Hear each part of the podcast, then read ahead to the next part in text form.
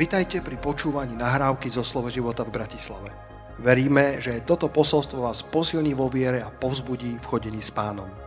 Ďalšie kázne nájdete na našej stránke slovoživota.sk Spoločne sa prosím, poďme pozrieť do Božieho slova a otvorme si uh, také dve miesta Božieho slova, novej, novej zmluvy, ale predovšetkým si otvorme uh, ten uh, príbeh z Lukáša 24. kapitoly. Ak môžete, tuto sa chceme hýbať, chceme sa pozrieť na Lukáša 24.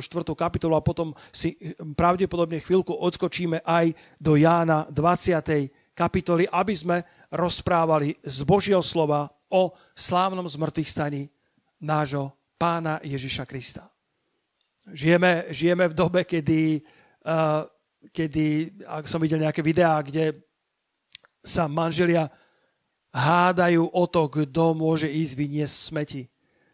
Nie tak, ako to zvykne bývať, že nikomu sa nechce, ale majú zámienku, že konečne môžu ísť vonku a tak sa prikrádajú do chodby, kde majú kôž, aby mohli ísť a vynášať smeti. Žijeme v zvláštnej dobe, kedy, kedy sú veci inak, ako sme boli zvyknutí ale existujú určité absolútna a jedným z absolútien, na ktoré môžeš postaviť svoj život, na ktoré môžeš vsadiť celý svoj majetok, všetko, čo si a čo, všetko, čo máš, je, že Pán Ježiš vstal z mŕtvych. A dnes máme nedelu z mŕtvych stania, keď, keď by som mal uh, dať názov tomuto posolstvu, bude, uh, bude v podstate veľmi jednoduché ale keď by som chcel dať tomu názov, tak by som asi povedal, keď ti chce Ježiš pomôcť a ty ho nespoznávaš. Keď Ježiš prichádza, aby sa s tebou stretol a ty ho nespoznávaš. Ty nevieš, ty nevieš, že to on prichádza do tvojho života. A v Lukášovi 24 nachádzame tento unikátny príbeh, ktorý nám zapísal obzvlášť evangelista Lukáš. Kúsoček z neho nám zanechal aj evangelista Marek, ale Lukáš ako dobrý e, odborník a dobrý písateľ sa tomu venoval oveľa podrobnejšie. Od verša 13 a hľa, dvaja z nich, ešte raz Lukáš 24 od verša 13 a hľa, dvaja z nich išli toho istého dňa do mestečka vzdialeného 60 honov od Jeruzalema, to je asi 10 až 12 kilometrov e, e, od Jeruzalema, ktoré sa volá, ktoré sa menuje Emaus. A tí sa zhovárali medzi sebou všetkom tom, čo sa to udialo. A stalo sa v tom, ako sa tak zhovárali a spolu sa navzájom dopytovali, že i sám Ježiš sa priblížil a išiel s nimi. Ježiš veľmi rád vstupuje do našich konverzácií.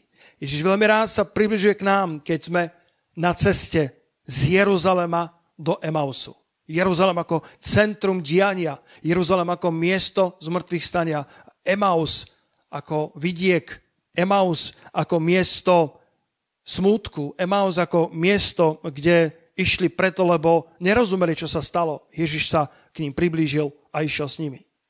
A vrch 16 je, je nádherný. Ich oči boli držané, aby ho nespoznali.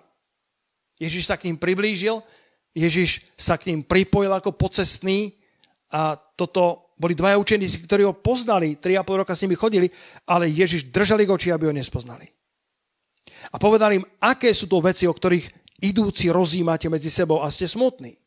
A jeden z nich, ktorému bolo meno Kleofáš, odpovedal riekol, či ty jediný pohostíniš v Jeruzaleme, ktorý si nezvedel, čo sa v ňom stalo po tieto dni? A ak si nevedel, že Ježiš Kristus má zmysel pre humor, tak tu ti to dokážem. Verš 19. A on im povedal, a čože?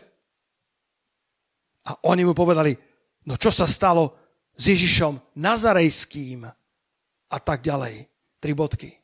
A ako ho, ako ho ukrižovali a my sme sa domnievali, že on je Mesiáš a on je ten spasiteľ a odrazu už je to tretí deň. A my nevieme, čo sa stalo. Priatelia, je to zvláštne, niekedy nevieme čakať viac ako 3 dní.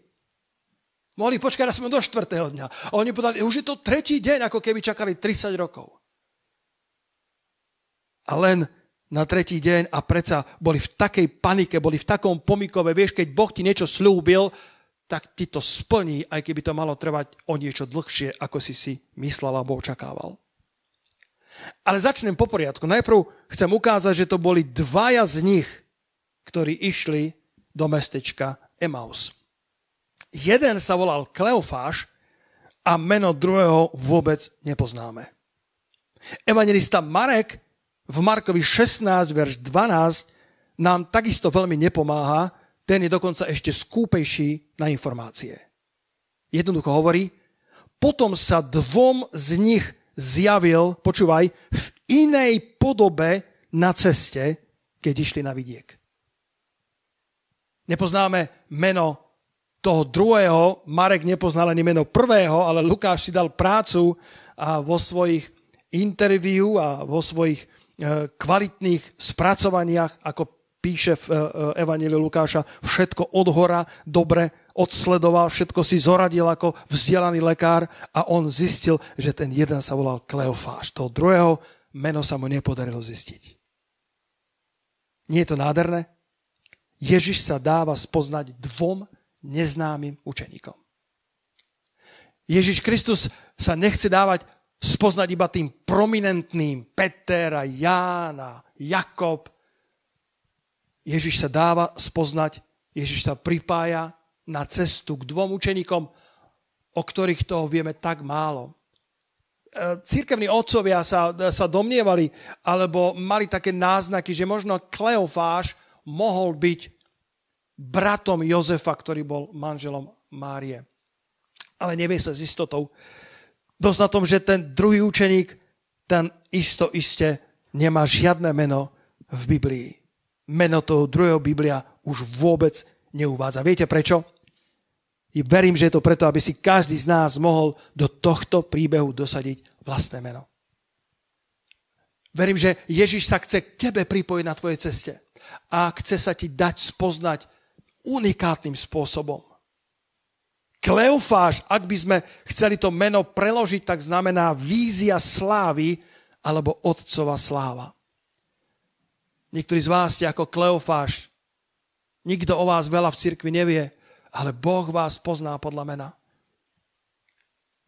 V Jánovi 10.3 Ježiš povedal, ovce počujú môj hlas a svoje vlastné ovce volám podľa mena. Možno, že ťa nepoznajú zborové buletiny. Možno ťa nepozná víťazný život. Možno ešte neuverejnil článok o tebe. Možno si ešte nebol podpísaný tam, ale ja ti chcem garantovať, že Boh, Ježiš ťa pozná podľa tvojho mena. Vie presne, kto si. Vie presne, ako sa voláš. Vie presne genézu tvojho života. Pozná tvoju minulosť a pozná tvoju budúcnosť. A chce sa ti ukázať na ceste. Ježiš sa chce dať spoznať každému z nás. Mnohí z vás ste pozerali možno včera, alebo ste čítali knižku uh, Nebo nie je výmysel. Moja obľúbená kniha.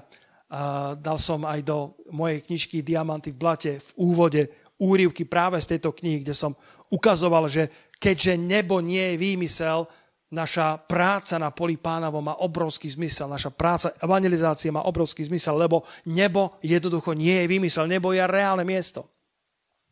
A Ježiš uh, zobral toho malého štvoročného Coltona Burpa na, na chvíľočku do neba a ukázal mu tam fantastické veci a, a jeho pastorovci, rodičia museli dlho uvažovať, až nakoniec s celým zborom uverili, že to je reálne. Potom ako, im, ako ich zašokoval tým, že má ešte sestričku navyše, druhu a maminka povedala, Colton, ty máš iba jednu sestričku, Cassie. A on povedal, nie maminka, ja mám ešte druhú sestričku lebo keď som bol v nebi, tak sa ku mne pritúlila. A povedal, e, povedala, a aké má meno? On odpovedal, ona nemá žiadne meno, lebo ste jeho nedali. A, a, a tam sa máma rozplakala, lebo si uvedomila, že je syn vie veci, ktoré normálne vedieť nemohol, pretože mu to nikdy nepovedali. A meno je nedali preto, lebo nevedeli, či to bude chlapec alebo dievčatko, keď zomrela v brúšku. A keď e, hľadali názov pre knižku, sám autor, pastor Todd Burpo, píše na záver tej knižky, že mali taký brainstorming a hľadali tie názvy a sestra Cassie navrhla takýto názov. zletel k nám z neba, ale od aniela má ďaleko. Nebol to žiadny dokonalý chlapček, nebol to žiadny svetý Colton, bol to bežný chalanisko, ktorému sa Boh rozhodol zjaviť. Možno si myslí, že Ježiš sa chce ukázať iba tzv. prominentným kresťanom. A chcem ťa uistiť, že, že je pripravené stretnúť práve teba na tvojej ceste do Emausu. Emaus je nesprávny smer. Čítame, že na tej ceste boli zmorení, boli smutní, boli na ceste mimo diania, mimo centra, preč od Jeruzalema, preč od miesta, kde Boh robil divy. To robí smútok s nami, že nás začne brať mimo diania, mimo centra. V Jánovi v 20. kapitole vo verši 19 v Jánovi 20. kapitole verš 19 pravdepodobne toto je to, čo sa stalo pár hodín potom, pretože cesta do Emaus trvala z Jeruzalema 3 hodiny, 10 až 12 kilometrov. A e, potom čítame, keď sa im pán Ježiš nakoniec zjavilo v Lukášovi 24, že, že tí učeníci, e, verš 35, 24. kapitole, že a oni zase rozprávali, čo zakúsili na ceste. Aha, verš 33. A vstali v tú istú hodinu a navrátili sa do Jeruzalema a našli zhromaždených tých jedenáctich aj tých, ktorí boli s nimi. A v Jánovi 20 čítame, verš 19, že keď bol večer toho dňa, prvého dňa týždňa a dvere, kde boli učeníci zhromaždení, boli zamknuté zo strachu pred Židmi, prišiel Ježiš, zastal si do prostriedku a povedal pokoj vám. Ježiš vie vojsť priamo do stredu tvojho smutku a priniesť ti pokoj. Ukázal im svoje rany a oni sa zaradovali. Rany Ježiša Krista prinášajú pokoj a radosť. Ježiš im ukázal svoje rany a oni sa zaradovali a, a povedal pokoj vám. Ježiš dokáže vojsť priamo cez tvoje zamknuté dvere. Ježiš vie prísť do tvojej karantény. Ježiš vie prísť do tvojho tichého manželstva. Vie, vie prísť do, do, do narušených vzťahov a priniesť pokoj, ktorý hľadáš. R.V. Šambach, zažili sme jeho službu v 97. bol v Brne na veľkej evangelizácii, jeden z veľkých evangelistov 20. storočia a hovorí, že raz ho zavolal na večeru jeden veriaci človek, rozprával mu fantastické svedectvo, ako zomieral na nemocničnú lôžku a, a lekári nevedeli, ako mu pomôcť. Aby som skrátil príbeh, Ježiš prešiel cez stenu, prišiel k nemu, uzdravil ho. Chlapík sa išiel oholiť do kúpeľne a keď prišla sestrička, tak omdlela, keď ho videla, že sa holí, lebo zakričala, to nesmiete robiť, vy predsa nemôžete stáť. Vy ste predsa v zlom stave. A Šambach hovorí, že ako sedeli nad tým kuriatkom a večerali, tak mu slzy stekali po tvári, keď počul to svedectvo. A ten veriaci človek Hovorí pastor Šambach, zavolal som ťa aj preto, lebo celé tie roky mám jednu jedinú otázku. Keď ku mne prišiel Ježiš, prečo neprešiel dverami? Ale išiel cez stenu. Šambach hovorí, že pri tom svedectve, ako zalieval slzami svoju večeru, tak bol šokovaný tou otázkou a potom mu napadla odpoveď a zakričal, Ježiš neprešiel dverami preto, lebo on sám je dvere. Ježiš nepotrebuje, aby, aby sa mu otvorili dvere, lebo on povedal, že je dverami oviec. A nik a nič nedokáže zastaviť od toho, aby vošiel do tvojej búrky. Cez tvoje zamknuté dvere, cez tvoje okovené medené závory. Ježiš vie vojsť do prostred tvojho smutku a priniesť ti pokoj a radosť, ktorú hľadáš. Ježiš nás nikdy nenechá bez pomoci. Len niekedy prichádza inak alebo v inom čase, než sme očakávali. Keď sa vrátime do Lukáša 24 vo verši 16, čítame, že ich oči boli zastreté alebo roháčkov preklad, ich oči boli držané. A ten Marek, ten skúpy evangelista, skúpy na slovo, ktorý hovoril v takých veľmi krátkých vetách, tak tento v Markovi 16.12 zapísal, že sa im zjavil v inej podobe.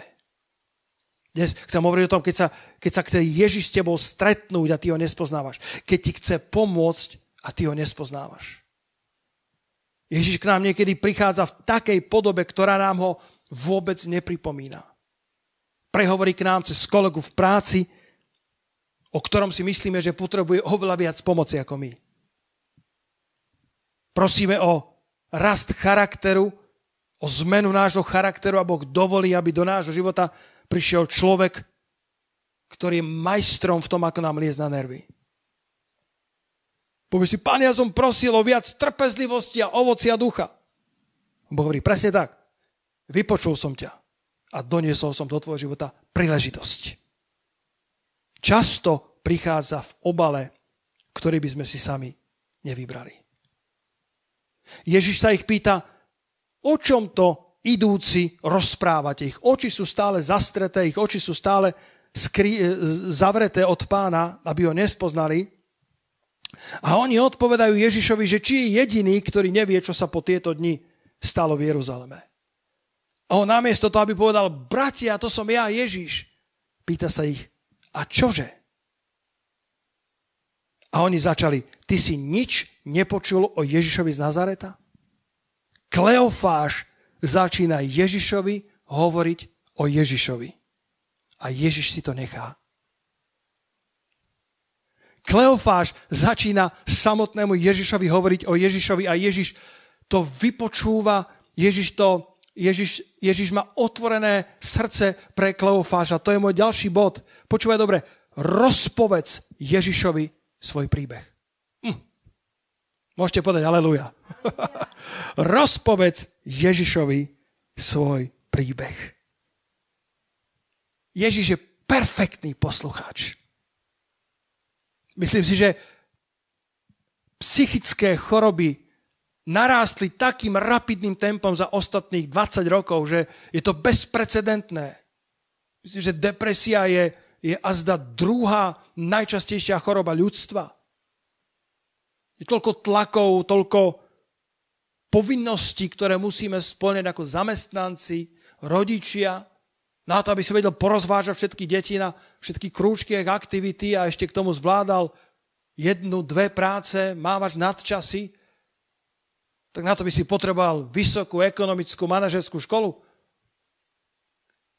A jeden z dôvodov, prečo sa ľudia nemajú dobre po psychickej stránke, je, že, že sa nemajú s kým zdieľať, nemajú kde rozpovedať svoj príbeh. Ježiš je fantastický poslucháč.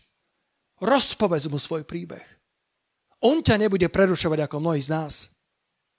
Psychológovia hovoria, že priemerne prerušujeme druhých ľudí každých 17 sekúnd. Nenecháme ich dohovoriť. Prinášame riešenia aj tam, kde sa nikto nepýta na riešenia. Nedokážeme vypočuť druhých, lebo sme tak plní neistot. Ponúkame riešenia ešte dávno predtým, ako sme si vypočuli celý príbeh najlepší poradcovia vynikajú v umení načúvania. A Ježiš bol majster načúvania. A teraz počúvajte.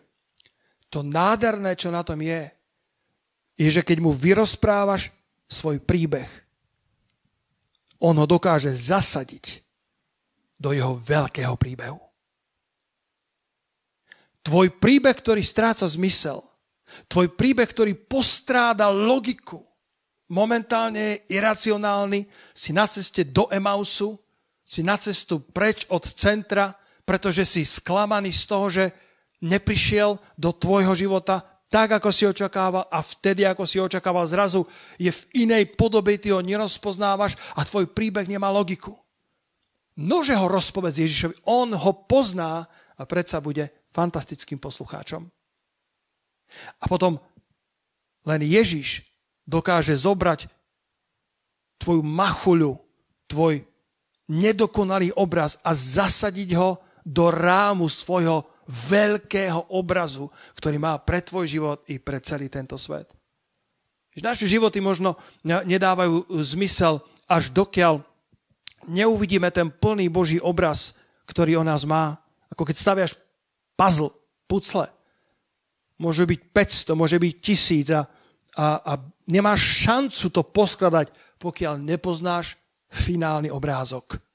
Pokiaľ by si nevedel, ako to má celé vydržať, tak možno, že aj puzzle, ktoré má 30 alebo 50 častíc, by bolo pre teba nezložiteľné. V okamihu, kedy ti je ukázaný obrázok, ako to má vyzerať, zrazu každé jedno zvláštne, divné, čudné puzzle začína mať zmysel. Je neforemné, je tam len nejaká machula, ale jedno k jednému, druhé k druhému odrazu má zmysel, pretože vidíš celý obraz toho, ako to má vyzerať. O priatelia, Ježiš má pre teba nádherný plán, nielen pre Petra, Jána, Jakoba. Ježiš má nádherný pl- plán pre Kleofášov. Kleofášu, máš potenciál na slávu, máš potenciál osláviť Otca, lebo to meno sa prekladá Otcova sláva alebo vízia, potenciál slávy. Koľko kleofášov dnes chodí po Slovensku, ktorých mená sú neznáme v cirkvách, ale Boh ťa môže tak mocne použiť. Boh sa chce s tebou stretnúť na tvojej ceste do Emausu, aby si sa navrátil nakoniec späť do centra diania. Jedna z rozhodujúcich bitiek proti Napoleónovi sa odohrala pri Waterloo. Počuli ste o Waterloo? 1815. Bola to bola to rozhodujúca bitva medzi Anglickom a Francúzskom alebo anglickými uh, spojenými vojskami. Nemusíme ísť teraz do dejepisu, to sa potom opýtam Miška po zhromaždení, ako to bolo presne.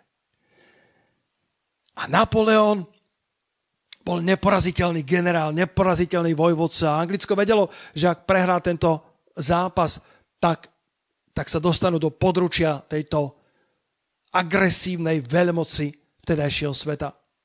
A keďže vtedy neexistovalo ešte dobré spojenie, alebo telegraf, alebo nehovoriac už o moderných technológiách, tak mali akýsi spôsob, ako uh, sa správa o výsledku boja dostávala z hlásiča na hlásiča až, až niekde pred Londýnom vymysleli nejaký, nejaký velikánsky nápis, kde vlastne odovzdávali čiastkové výsledky toho rozhodujúceho zápasu pri Waterloo. A Londýčania boli na uliciach, aby, aby pozerali, ako vyzerá ten zápas. To bolo niekde pri belgických hraniciach, e, to Waterloo. A, a vedeli, že ak vyhráme je dobré, ak prehráme je veľmi zlé.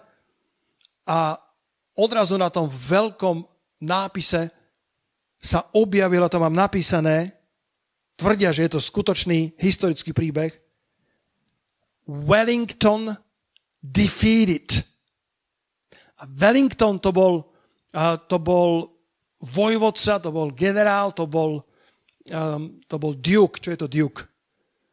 Knieža anglické, alebo prosto e, ten, ten vojvodca, ktorý, ktorý viedol vojvoda, ktorý viedol anglické vojska Wellingtona a to bolo ako keby Wellington proti Napoleónovi a, a keď ste anglicky hovoriaci alebo rozumiete, tak Wellington defeated znamená Wellington porazený.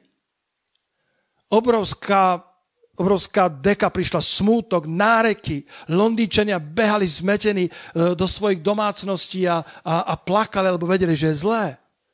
Ale to bol čas, kedy padla hustá hmla na Londýn, pretože v Londýne sa do pár minút môže stať, že, že padne hustá hmla. A, a už len pár ľudí zostalo na uliciach, ale postupne, ako sa hmla dvíhala, tak lepšie pozreli na ten nápis a on pokračoval. Tá hmla zakryla časť toho nápisu, lebo ten skutočný nápis znel Wellington defeated Napoleon.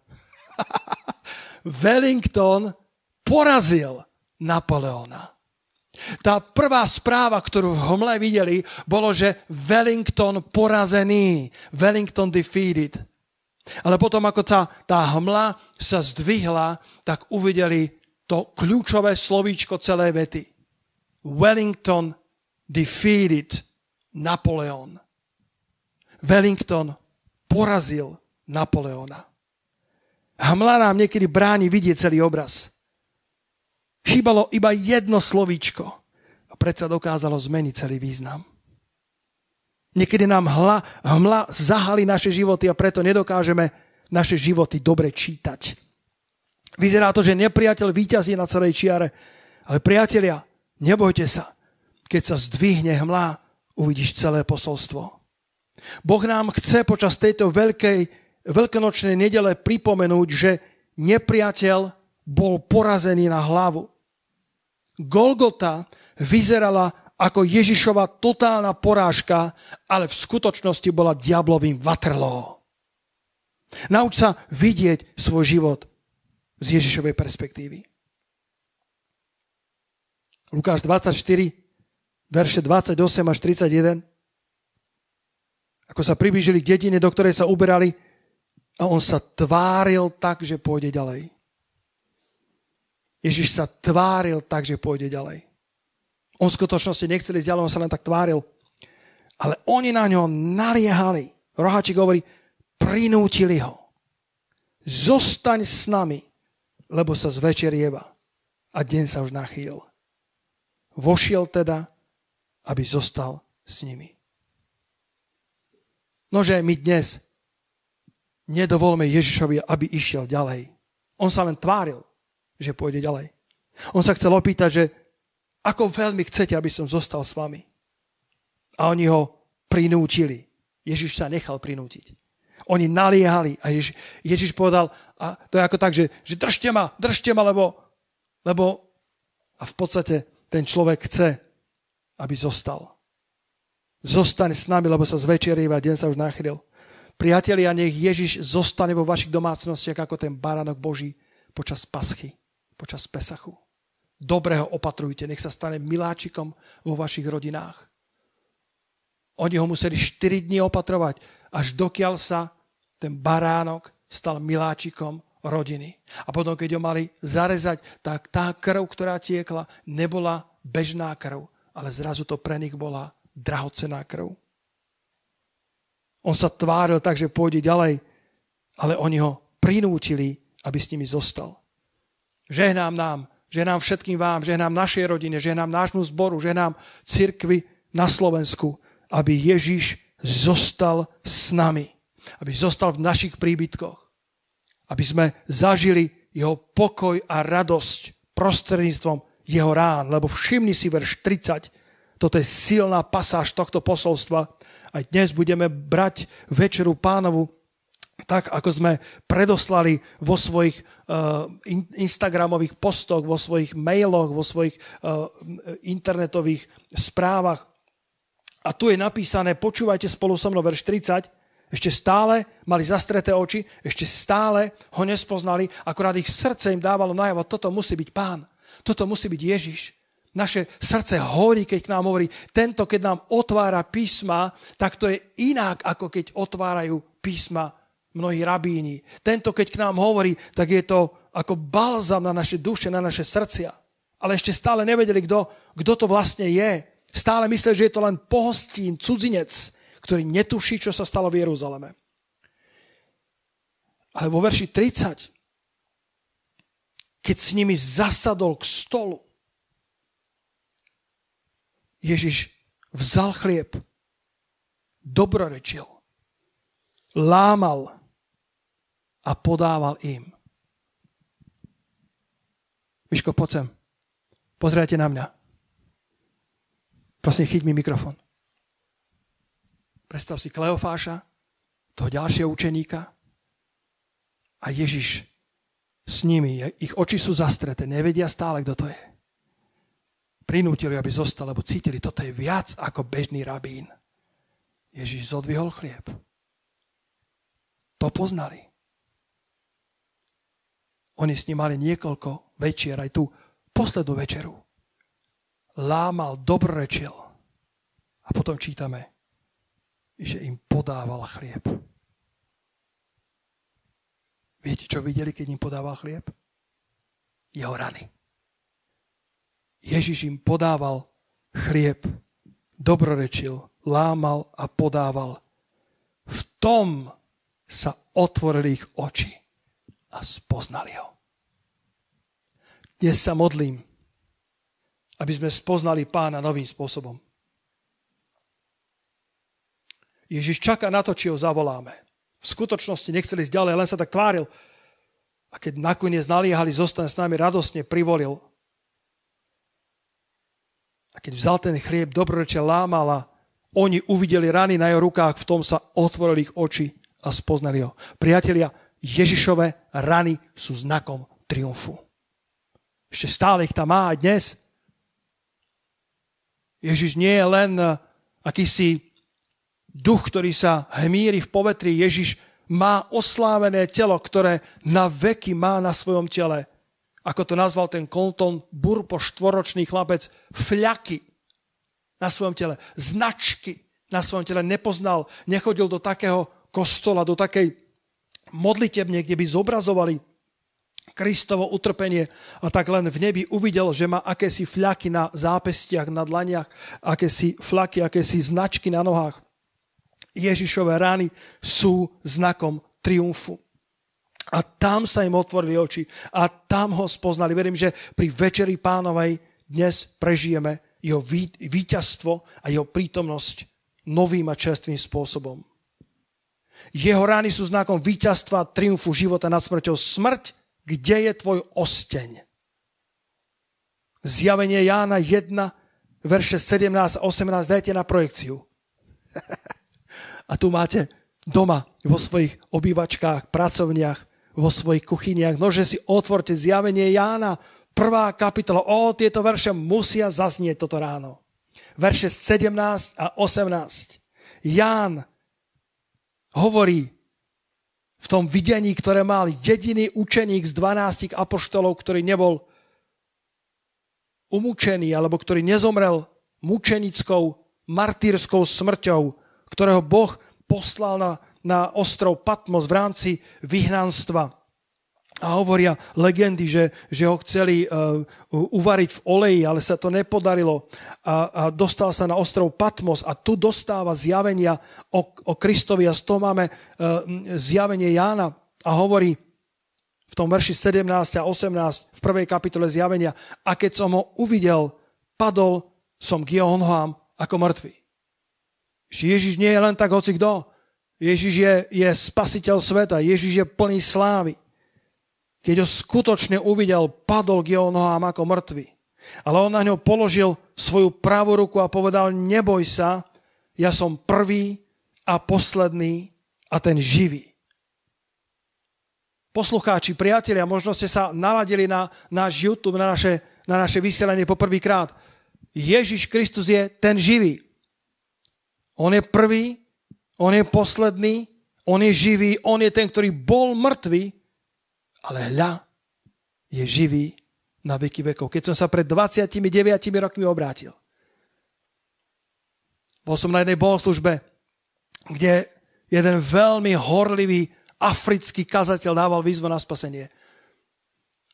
A povedal, ak chce niekto vyznať Ježiša Krista ako pána a spasiteľa, nech vyjde dopredu. A ja som sa fyzicky držal svoje stoličky a povedal som, mňa dopredu nikto nedostane. Do pár sekúnd som tam stál ako prvý. A cítil som, ja som bol človek, ktorý nepoznal Bibliu. Človek, ktorý nepoznal odčenáš. Myslel som si, že odčenáš je jedno slovo. Moja babka sa modlívala anieličku, môj strážničku. Netušil som ani čo je anielíček a už vôbec niečo je strážniček. Ale priatelia, pravdu vám hovorím. Hlboko vo svojom srdci som cítil, ako neverec, pohan najhrubšieho zrna, ako niekto klope na dvere môjho srdca a tieto slova mi tam zneli. Hľa, bol som mŕtvy, ale žijem. Netušia, že sú zo zjavenia 1.18. A potom hovorí v zjavení 3.20, hľa, hľa, klepem na dvere tvojho srdca a keby si otvoril, vojdem a budem večerať s tebou. A bol som mŕtvy, ale hľa som živý na veky vekov. Amen. A počúvaj, mám kľúče pekla i smrti.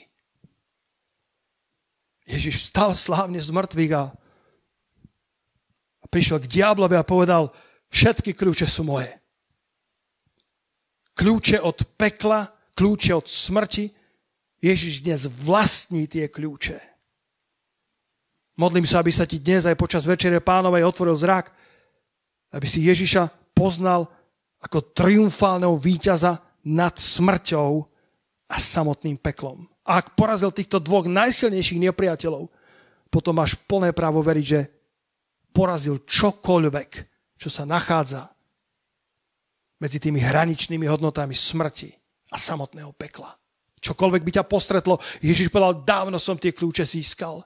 Mám právo ťa vyslobodiť, mám právo ťa uzdraviť, mám právo ťa prepustiť na slobodu, lebo ja som zvíťazil, ja som živý, ja som bol mŕtvý, ale hľa som živý na veky vekov. Neboj sa, lebo ja mám tie kľúče od pekla i od smrti. A na záver mi dovolte podať jednu myšlienku.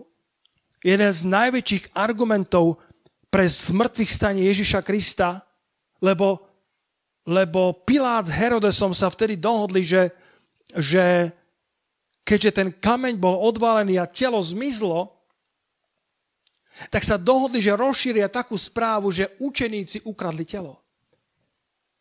Viete si predstaviť tých, tých smutných, tých uh, deprimovaných učeníkov, ako, ako, ako vojdu do toho hrobu, nehovoriac o kameni, ktorý mal 1,5 až 2 tony, kto by ho len tak odvalil.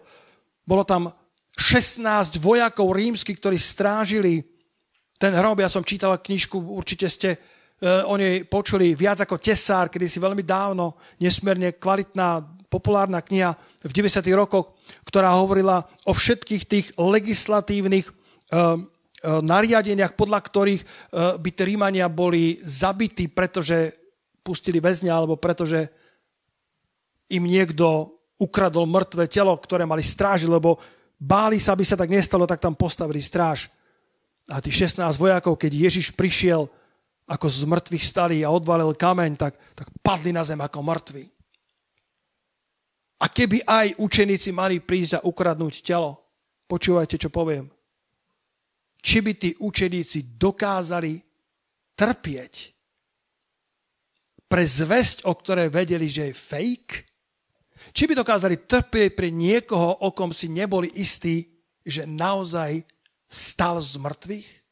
Že sa naozaj navrátil k životu? Ako tí dvaja, Kleofáš tým učeníkom na ceste do Emaus, keď ho uvideli, keď ho spoznali, tak sa celí zaradovali a Biblia hovorí, že sa navrátili späť do Jeruzalema k tým jedenáctim. A povedali, bratia, je to všetko pravda. A potom sa ukázal aj Petrovi a potom sa ukázal v Jánovi 2019, vošiel do ich zamknutých dverí, priniesol pokoj a radosť. A títo učeníci sa rozbehli do celého sveta. Do pár rokov ho zmenili na nepoznanie. Nedávno som počul úsmevný príbeh o tom, ako jeden človek v takom rozveselenom stave, ak mi rozumiete, sa vracal domov a urobil si skratku cez cintorín. Bola absolútna tma, že si mohol krájať. A, tak ako išiel a trošku sa tackal, tak a, sa mu pošmykla noha a spadol do novo vykopaného hrobu. Veľmi hlboko. A v tom svojom stave sa snažil vyškriabať von, ale po 30 minútach to vzdal. Nedalo sa mu vyškriabať. Tak, tak si tam sadol a a trochu si zdriemkal a povedal si, ráno sa rozvidní a niekto ma vyťahne. O pár minút na to išiel okolo druhý podobného typu, ktorý sa pošmykol tiež a spadol do toho istého hrobu. Akorát na druhú stranu. V šoku sa tiež snažil vyškriabať, nedalo sa mu. A tento v tej tme tam zostal v tichosti a tak sa uchechtával a do tej tmy zavolal. Odtiaľ to sa nedostaneš. A, a koniec príbehu je, že ten druhý človek do 5 sekúnd bol vonku z toho hrobu. Lebo bol plný zúfalstva strachu. Ale priatelia, títo prví učeníci mali zjavenie o tom, že Kristus vstal z mŕtvych. Žije. A to je ešte silnejšia motivácia ako strach. To je ešte silnejšia motivácia ako zúfalstvo, lebo v čase, kedy potrebuješ urobiť zúfale činy, máš niekedy nadľudskú silu a máš niekedy schopnosti, ktoré presajú tvoje bežné. Ale ešte silnejšia motivácia je láska a pravda. A z týchto 12 učeníkov, okrem Jána, ktorý bol vo vyhnánstve na ostrove Patmos a dožil sa okolo 100 rokov. Všetci jedenácti zaplatili radostne svojim životom za to, že mohli byť, byť povážení za verných, aby zvestovali evanílium. Poznáte, Peter bol ukrižovaný dole hlavou. Keď ho chceli ukrižovať, tak povedal, nie som hoden, aby ma ukrižovali ako môjho pána. Tak on sám požiadal, aby ho ukrižovali dole hlavou. Andrej išiel do krajiny, kde jedia ľudí. Tak ju vtedy volali. To bolo územie bývalých sovietských republik. A potom v Grécku bol takisto ukrižovaný. Spomínate si na pochybujúceho Tomáša? Zďaleka nebol viac pochybujúci. Tomáš bol ten, ktorému pán povedal, Tomášu, nepochybuj, ale polož svoje ruky na moje rany a nebuď viac neveriaci, ale veriacia. Tomáš padol na svoju tvár a povedal, môj pán a môj Boh. A tento Tomáš sa dostal až do Indie, kde založil zbory Martoma, ktoré sú dodnes obrovskou denomináciou v Indii a tam ho prebodli kopiou. Colník Matúš, ten, ktorého všetci nenávideli, ten, ktorý bol kolaborant, kázal v Perzii a Etiópii kde ho ubili palicami na smrť. Jakub, syn Alfeov, ten kázal v Sýrii, kde podľa historika Jozefu sa ho ukameňovali. A Šimon Zelota, ten horlivec, pravdepodobne zo sekty Zelotov, ktorí vraždili Rimanov, takže sa primiešali na tržiska a bodali ich dýkami a tak sa snažili vyslobodiť Izraela z rímskeho zajatia. A Ježiš ho pravdepodobne oslovil a, a Šimon sa obrátil, ale zostal mu ten charakter horlivca za Božie kráľovstvo. A o ňom história hovorí, že Šimon Zelota bol zabitý v Perzii, keď s radosťou odmietol obetovať Bohu slnka. Lebo veď je len jeden Boh, ktorému treba obetovať svoj život. Títo všetci boli ochotní položiť svoje životy nie za legendu, nie za telo, ktoré by ukradli, ktoré bolo dokrvavené, ktoré stratilo obrovské množstva litra krvi, ktoré horko ťažko dodýchavalo. Nie. Títo učeníci vedeli, že náš pán je živý, náš pán má kľúče pekla i smrti, náš pán vstal z mŕtvych. To je ten prvý a posledný. To je ten, ktorý vošiel cez zamknuté dvere do ich miestnosti, keď boli vydesení, lebo vedeli, vojvodcu nám zabili čo spravia s nami. Vodcu povstania zabijú a zabijú všetkých následovníkov. A zrazu Ježiš prichádza, lebo on je dvere. On prichádza cez zamknuté dvere, on prichádza cez tvoju izoláciu, cez tvoj smútok, priamo do prostred a ukazuje ti svoje rany. A jeho rany sú, sú ukážkou slabosti a zároveň ukážkou triumfálneho víťazstva a prinášajú pokoj a radosť. Presne dve veci, ktoré tento svet hľadá. Toto nám prichádza, pri, prináša veľkonočný príbeh. Jeho rany nám ukazujú na cestu pokoja a skutočnej radosti. Títo učeníci vedeli, že toto bol skutočný Kristus, toto nebol prelud, pretože posedeli s ním, napísané, a pojedli medový plást a rybičku. Po Ježišovi zostala kostrička ako jedol rybu. A to mal už oslávené telo. To sú veci budúceho času, ktoré nevieme úplne presne identifikovať, ale zďaleka to nie je len nejaká neforemná duchovná schránka, Akorát tieto bratia a sestry, naše tela smrteľné oblečú nesmrteľnosť, tieto naše tela, ktoré sú porušiteľné, oblečú neporušiteľnosť. A ak sme generácia, ktorá zažije pánov príchod, tak v okamihu, ako hovorí apoštol Pavol, in a twinkling of an, of an eye, v, v mžiku oka, Ježiš sa vráti do nebies a budeme razom vychvátení, budeme razom premenení a dostaneme takéto isté oslávené tela. V nebi sa budeme poznať. To nebude tak, že stretnem Katku a poviem, dobrý deň, vy ste kto? Ale budeme sa poznať. Ten život, ten vzťah, ktorý sme začali na tejto zemi, bude pokračovať v nebesiach až na veky vekov. Kristus stal z mŕtvych, hrob prázdny. A na záver, tak ako títo učeníci, potom ako sa radostne vrátili zo svojho Emausu, kedy zrazu pochopili, že ich príbehy v tom veľkom Božom príbehu majú obrovitánsky zmysel. Navrátili sa späť do Jeruzalema, znova sa dali dohromady s jedenáctimi a potom sa rozprchli do celého sveta a evangelizovali celý svet. Prichádza čas, verím, že je to prorocky, prichádza čas, aby sa církev znova postavilo do tejto role. Aby církev znova plná pokoja a radosti a zjavenia o skriesenom Kristovi prešla zemou dobre činiac uzdravovala chorých, vyslobodzovala zajacov. Lebo Ján 19. kapitola, pardon, 20. kapitola, čítali sme ten 19. verš a týmto zakončím. Ján 20. kapitola, v tom 19. sme čítali, že Ježiš prešiel cez tú stenu, cez tie zamknuté dvere a podal pokoj vám. Ukázal im svoje ruky aj svoj bok. A tak sa zaradovali učeníci, keď videli pána. Vtedy im zase povedal Ježiš, pokoj vám. A toto sú slova, ktoré odozdávam vám, poslucháčom, vám, bratom a sestry, sestry, bratia a sestry. Ako mňa poslal Otec, tak ja posielam vás. A keď to povedal, dýchol na nich a povedal im, príjmite Svetého Ducha. Možno si neuvedomíš hĺbku toho poslania. Ale Ježiš povedal, ako mňa poslal Otec, i ja posielam vás. Sme ako tí prví učeníci, slabí, so svojimi chybami. Sme Kleofášovia. Sme neznámi učeníci. Ale máme potenciál slávy. Máme potenciál triumfu cez jeho rany. Máme potenciál pokoja a radosti, o ktoré tento svet sníva a nevie nájsť, nech hľadá ako chce. A my to máme. Ježiš povedal, pokoj vám a ja k vám hovorím do vašich domácností, pokoj Boží vám žehnám.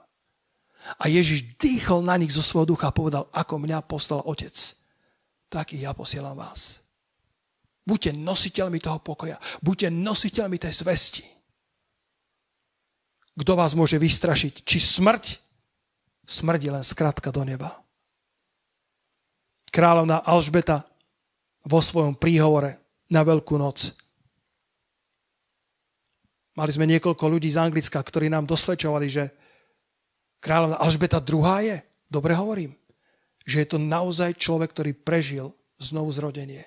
Že jej príhovory sú plné Božej múdrosti, plné pomazania. Počúvaj, zacitujem pár vied z jej príhovoru. Povedala, Veľkú noc nikto nemôže zrušiť. V skutočnosti Veľkú noc potrebujeme viacej ako kedykoľvek predtým. Poznanie vzkrieseného Krista dalo jeho nasledovníkom novú nádej a čerstvý zmysel života. A my sa z toho všetci môžeme poučiť. Vieme, že koronavírus nás nepremôže. Aj keď smrť prináša temnotu, zvlášť pre tých, ktorí dnes smútia. Svetlo a oheň sú silnejšie. Nech sa živý plameň veľkonočné nádeje stane pevným kompasom na ceste do našej budúcnosti. A všetci na to povedia Amen. Postavme sa spoločne, bratia a sestry. Niekedy pán prichádza v podobe, ktorá ti je zakrytá. Niekedy sa ti zdá, že tvoja cesta do Emausu je, je, je zbytočná, je, je plná beznádeje, je plná otáznikov. A pritom Ježiš ako výkričník Ježiš ako odpoveď, Ježiš ako nádej je tak blízko pri tebe. Poďte na chvíľku, chváliči môj vzácný. Kleofáš tým učeníkom hľadali nádej a nádej bola tam. Priamo pri nich, len ju nespoznávali. Ó, šarabachadia, prepáčte, ale Svetý Duch, Svetý Duch ma vedie. Kiam brofandreja, urtoto chrinta la partaja. Ó, Svetý Duch, Svetý Duch. Ak hľadáš nádej, nádej pri tebe. Hľadáš riešenie, riešenie je tam. Možno v inej podobe, než si bol zvyknutý. Pane, modlím sa, aby si dnes odkryl naše oči, aby sme mohli vidieť tohto nazarejského. Aby sme mohli uvidieť, kto on naozaj je. Aby sme uvideli jeho rany. Aby sme uvideli jeho bolesť. A v jeho ranách našli svoje víťazstvo, v jeho bolesti našli svoju silu. Ďakujeme Ti, Pane, že môžeme vyrozprávať svoj príbeh. Keby sme nemali žiadnych iných poslucháčov, to, čo tlačí túto generáciu, ktorá sa nemá komu vyrozprávať. Zabudli sa modliť, nevedia. A modlitba je tou najlepšou terapiou. Na chvíľku zavri svoje oči a vyrozpráva Ježišovi svoj príbeh. Ježiš bude dobre načúvať. On vie všetko. On ťa pozná podľa mena. Vyvodí svoje vlastné na pastvinu. Ale viac ako pripravený vypočuť tvoj príbeh z tvojej perspektívy. A potom, ak mu dáš šancu, tak do tvojej perspektívy prinesie svoju perspektívu. Do tvojej, do tvojho náčrtu, do tvojej machule, do tvojho neistého, trasúceho sa šteca prinesie nádherný, nádherný rám jeho dokonalého plánu, lebo ani jeden z nás nie sme náhoda ani jeden z nás tu nie sme preto, lebo sme tak zbožní, alebo že sme tu preto, lebo náhodou naši rodičia boli veriaci, alebo náhodou sme sa ocitli na bohoslužbe, kde sme odovzdali svoj život pánovi. Každý z nás sme v Božom pláne, dokonalom Božom pláne. Ak si dnes človekom, ktorý počúvaš toto posolstvo a povieš si, ale ja som ešte nikdy Ježiša nestretol. Dovol mi, aby som ťa viedol v modlitbe ktorá pred 29 rokmi, včera som sa bol prechádzať a modlil som sa a tam som si uvedomil, že už je to 29 rokov, kedy som bol na tom divokom zhromaždení, zvláštnom, podivnom pre moje vnímanie kresťanstva. A predsa som tam pocítil Krista prítomného. Možno aj toto je pre teba trošku v inej podobe, ako si zvyknutý, ale garantujem ti, že to robíme z čistoty srdca a autenticky prednášame vieru, ktorú sami žijeme.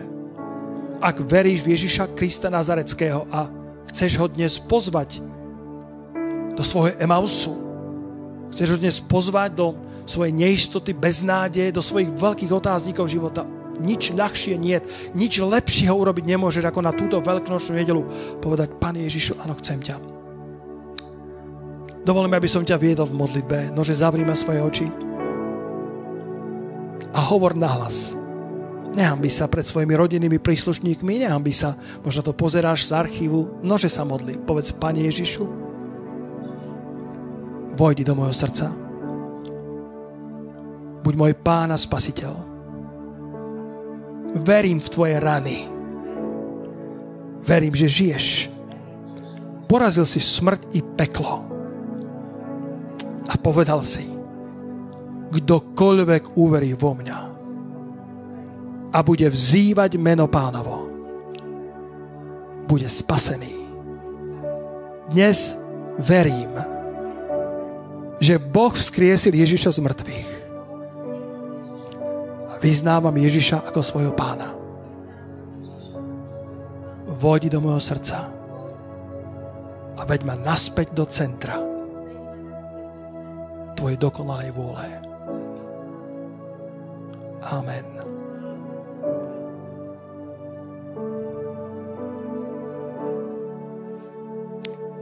Ak ste prihotovili svoje srdcia, vy z vás, ktorí ste sa modlili túto modlitbu,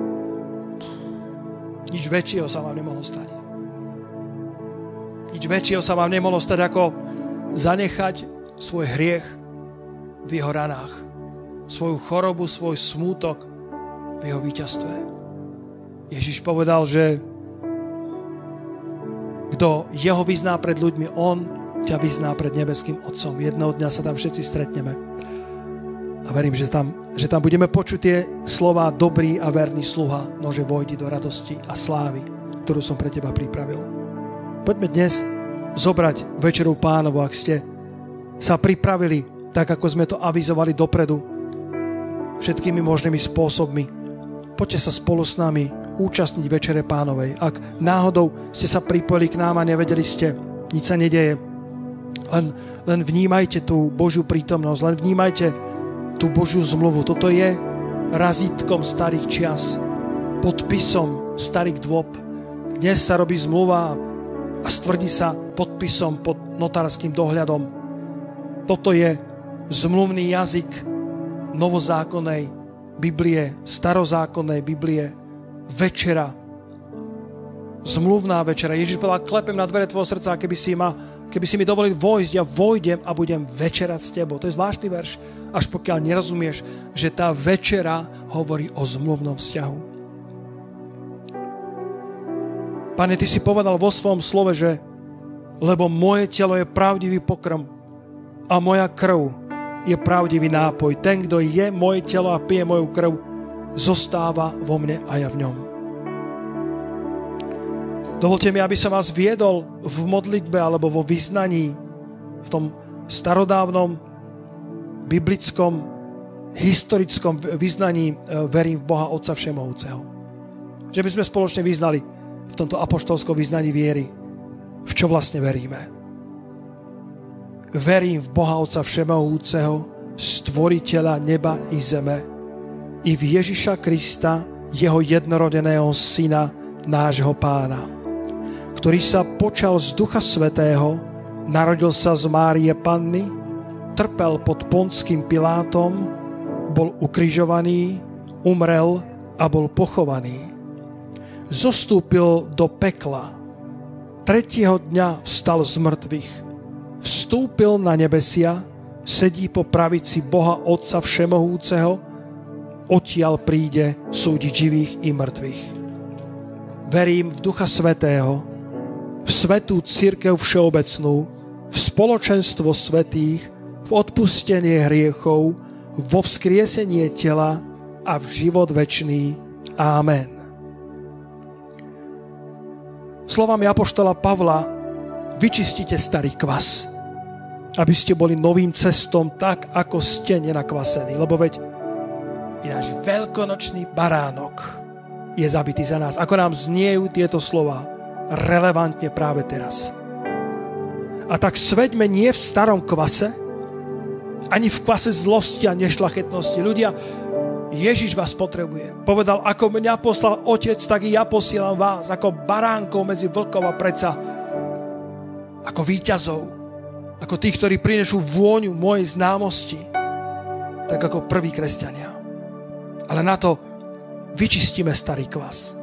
Nie v kvase zlosti a nešlachetnosti, ale v nekvasenom čistoty a pravdy. Poďme aj túto veľkonočnú nedelu skúmať svoje srdcia. Ak sme úprimní sami k sebe, tak uznávame, že sme zrešili, lebo tí, ktorí povedia, že nehrešia, zvodia samých seba. A poďme smelo spoločne vyznať. Hovorte za mnou tieto slova.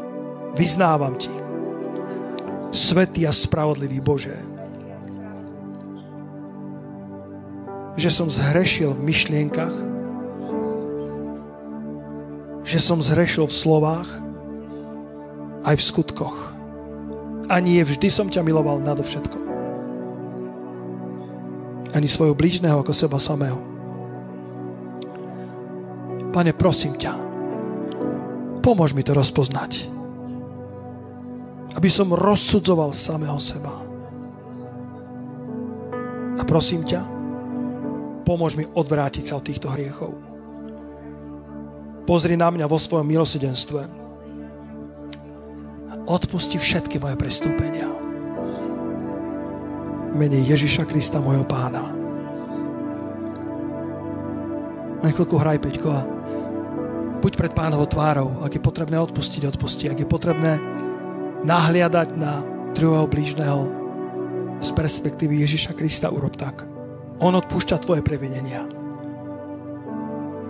Odpúsť nám naše viny, ako i my odpúšťame previnenia iným. Pomodlíme sa, ako nás naučil náš Pán. Otče náš, ktorý si na nebesiach, posved sa meno Tvoje, príď kráľovstvo Tvoje, buď vôľa Tvoja, ako v nebi, tak i na zemi. Chlieb náš každodenný daj nám dnes a neuvod nás do pokušenia, ale zbav nás zlého, lebo Tvoje kráľovstvo i moc i sláva až na veky vekov. Amen. Pane, my odpúšťame všetkým, tak ako Ty odpúšťaš nám, Pane. Povedal si, keď vyznávame svoje hriechy, si verný a spravodlivý, aby si nám odpustil hriechy. Pane, možno to nevyzerá verne a spravodlivo v očiach sveta, ale v tvojich očiach, lebo si zabil veľkonočného baránka za nás. Keď sa rozhodneme priznať svoje viny a vyznať svoje viny, u teba je to verné a spravodlivé, aby si nám odpustil hriechy a očistil nás od každej neprávosti. Pane, čítame, že si vzal chlieb Vzal si víno. Nauči si svojich učeníkov, ako to robiť. Koľkokoľvek krát by sa stretli, pane, v tomto extrémnom čase, kedy sa stretnúť nemôžeme, tak sa stretávame cez obrazovky našich technológií. Ale čítame tie isté slova, ako čítame, keď sa spoločne stretávame v dome hospodinovom. Lebo ja som prijal od pána, čo som vám, aj vydal, že pán Ježiš v noci, ktoré bol zradený, vzal chlieb, a poďakujúc lámal. Pamätáte na Kleofáša? Zobral chlieb, dobrorečil, ďakoval a lámal. A tam sa im dal poznať. Tam im ukázal svoje rany. A pán povedal cez slova Apoštola Pavla 1. Korintianom 11 toto činte na moju pamiatku.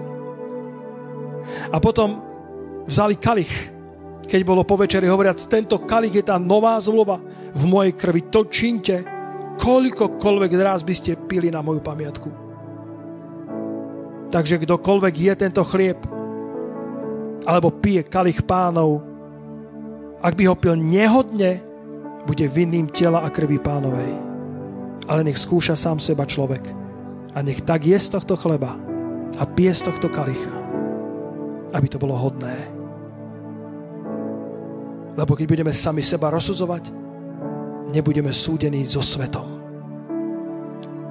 Pane, ďakujeme Ti za túto zmluvnú večeru. Že nám bratom a sestrám, ktorí majú pripravenú večeru pánovu vo svojich domácnostiach, tým, ktorí nemajú, tak im posielame požehnanie cez túto zmluvnú večeru. Ďakujeme, že keby naše hriechy boli ako šarlát, ako červec dvakrát farbený, jedna kvapka tvojej krvi a budeme zbielení a budeme bieli ako sneh, bieli ako vlna. Ďakujeme ti, pane, za túto nádhernú zmluvu, za to, že veľkonočný baránok bol zabitý za nás a jeho krv je drahocená krv. Je to krv Božího syna. Je to krv, ktorá hovorí hlasnejšie ako krv Ábelova. Krv Ábelova hovorila pomstu. Krv Ježiša hovorí zmierenie. Krv Ábelova volala po, po pomste, krv Ježiša volá po odpustení. Pane, ja sa modlím, aby krv, krv baránkova bola na verajak dverí, každej jednej rodiny na tomto mieste. Aby sme spoločne prešli tieto rany a keď vyjdeme zo svojich domovov, aby sme boli ako tí prví učeníci. Tak ako mňa poslal Otec, povedal Pán, tak i ja posielam vás. Takže vezmite chlieb, lámte a jedzte. Je to pripomienka tela, ktoré sa dávalo za vás. A potom vezmite kalich a píte z neho, lebo je to tá nová zmluva v jeho krvi. A nech sa vám dá poznať cez svoje rany. Aby ste sa vrátili späť do centra diania. Ak ste trošku zablúdili, žehnám vám, aby ste sa vrátili späť tam, kde vás Boh chce mať, lebo vás veľmi potrebuje, aj keby si bol Kleofáš, potenciál slávy, aj keby si bol neznámy učeník. Boh má pre teba nádherné miesto vo svojom veľkom pláne. A to ti žehnáme ako rodina Čuříkovcov, ako tvoji spolubratia, spolusestry, ako spolupracovníci Boží. Boh s tebou ráta. Boh ťa potrebuje. Boh ťa potrebuje. You are wanted. Boh rekrutuje svoju armádu v týchto posledných časoch.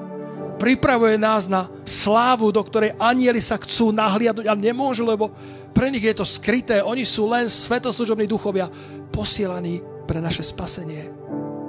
Dokonali vo svojej moci a v sláve a predsa nemajú prístup k tým slávam, ktoré idú po zmrtvých staní. Ale my áno. A Ježiš povedal, tak choďte do celého sveta. Zvestujte moje evanílium.